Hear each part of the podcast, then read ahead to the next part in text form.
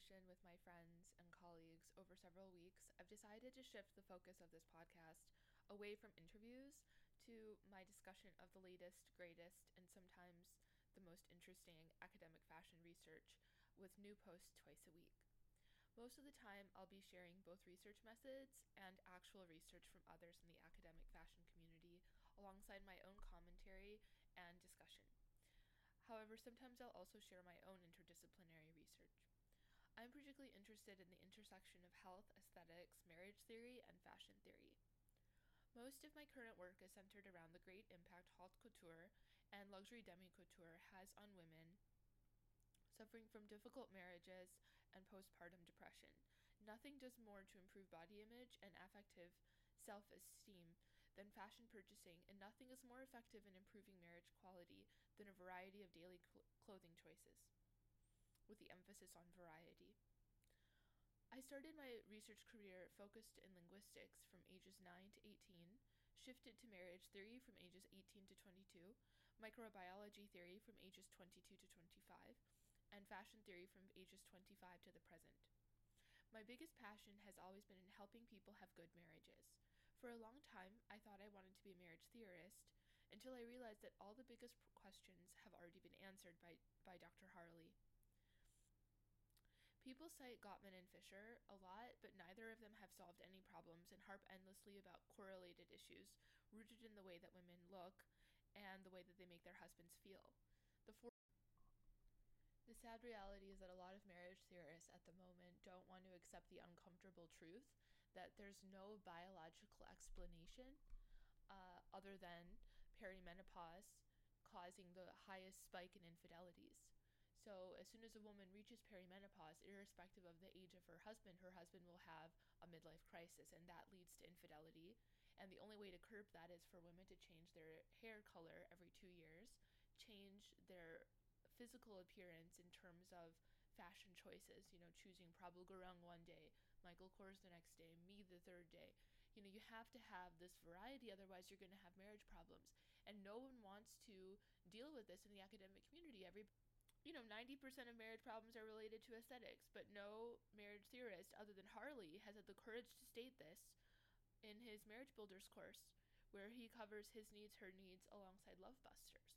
I think everybody should read these books because this is the foundation of the future. I don't think any other researcher has done more for the field than Dr. Harley, and I decided early on, as soon as I discovered his books, that I could have a greater impact in applied marriage theory namely the intersection of marriage with other disciplines, including fashion. I wrote a summa cum laude senior thesis in marriage theory at age 22, where I integrated vastly different subjects in economics, biology, immunology, political science, fashion studies, and marriage studies to come up with the most comprehensive approach to interdisciplinary predictors of marriage stability and instability. After college, I went on to graduate school and a PhD. I did a brief stint in microbiology research, invented a treatment that's now patent pending and heading into clinical trials, and then returned back to, you know, my home in, in social science research. My work as a researcher has always been interdisciplinary, owing to the fact that I have unlimited curiosity. I read papers in a variety of disciplines, I read books in a variety of disciplines, and I don't subject myself to the siloed nature of other fields. To me, good research, good fashion research, good marriage research has to involve different subjects and integrate along subject lines for it to push the boundaries of academic achievement and potential. Towards this end, and to start out the shift, I'm sharing some of the research methods used by academic scholars, which includes myself as I've received and accepted an offer for a tenured professorship in fashion after graduation.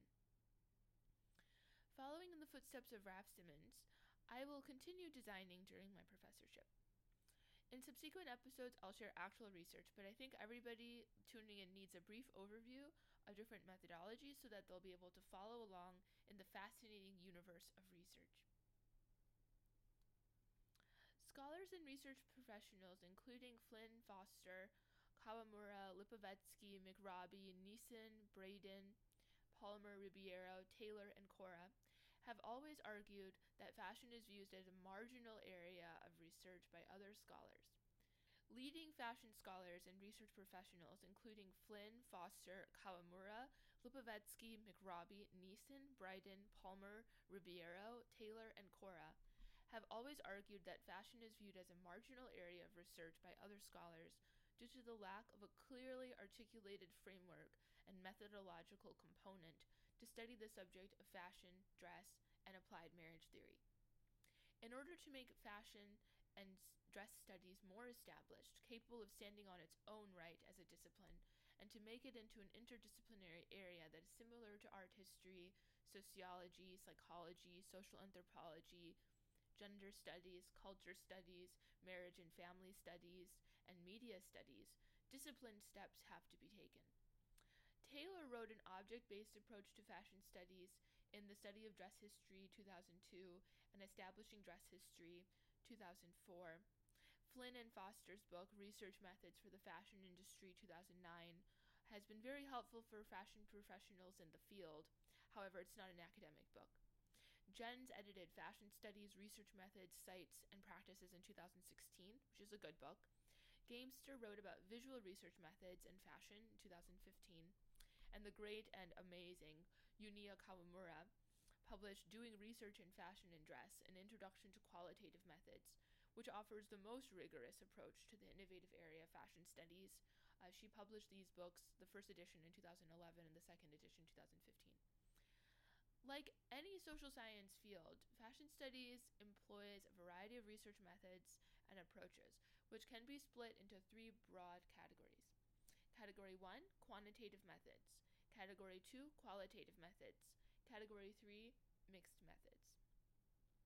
Now, qualitative methods include analytic induction, field surveys, action research, archival research, case studies, content analysis, ethnography, focus groups, historical methods, life history, morphological analysis, participant observation, semi structured interviews, structured and unstructured interviews, textual analysis, semiology, object based research, and online research.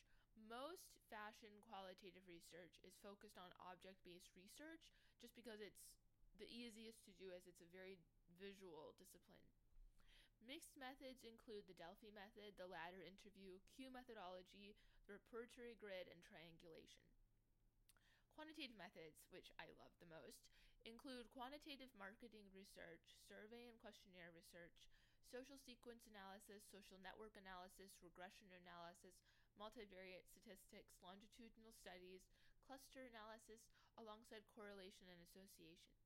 Social sequence analysis involves examining ordered social processes and interpersonal contact dynamics that develop into social hierarchies and macrosocial temporal patterns that can involve statistical event history analysis, optimal matching analysis, narrative event structure analysis, and dynamic social network analysis.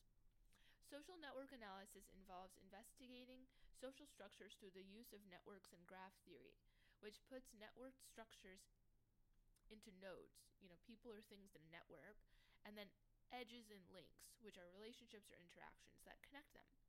Examples of this include social media networks, meme networks, friendship romance networks, and so on.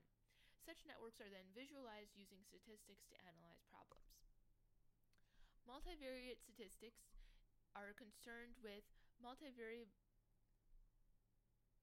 Multivariate statistics is concerned with multivariate probability distributions in terms of actual distributions and their use in statistical interference, often simple linear regression and multiple regression. Regression analysis often only looks at one variable. The best research looks at multiple variables, and it's often much more thorough and nuanced. Longitudinal studies are my favorite, and they've been my favorite since age 19 when I first read The Unexpected Legacy of Divorce by my mentor, the great UC Berkeley sociologist Judith Wallerstein, who wrote a great study on what divorce and bad marriages do to children and adults over a 25 year period. Longitudinal research involves studying the same variables, people, objects, things, over long periods of times and or as randomized experiments. Cluster analysis groups objects in a way that sorts apples and oranges into separate apples and oranges categories, much like what multi objective optimization does. The other areas are all self explanatory, and I'm sure you guys know all of them already. I'm primarily a quantitative researcher, as I care a lot about details, precision, accuracy, relevancy, and impact. Generally speaking, most other fashion academics employ qualitative methods, which has tremendous potential but lacks quantitative rigor in terms of precision and definitive scientific methodologies employed. In any event, in all subsequent episodes, I'll define the terms for each area of research used in each study and then get right into the details and discussion, which is the most interesting part. There's much more to come. I'm keen to start out with the classical papers in academic fashion and then delve into current research, including my own. Thank you so much for tuning in, and I'm eagerly anticipating the future.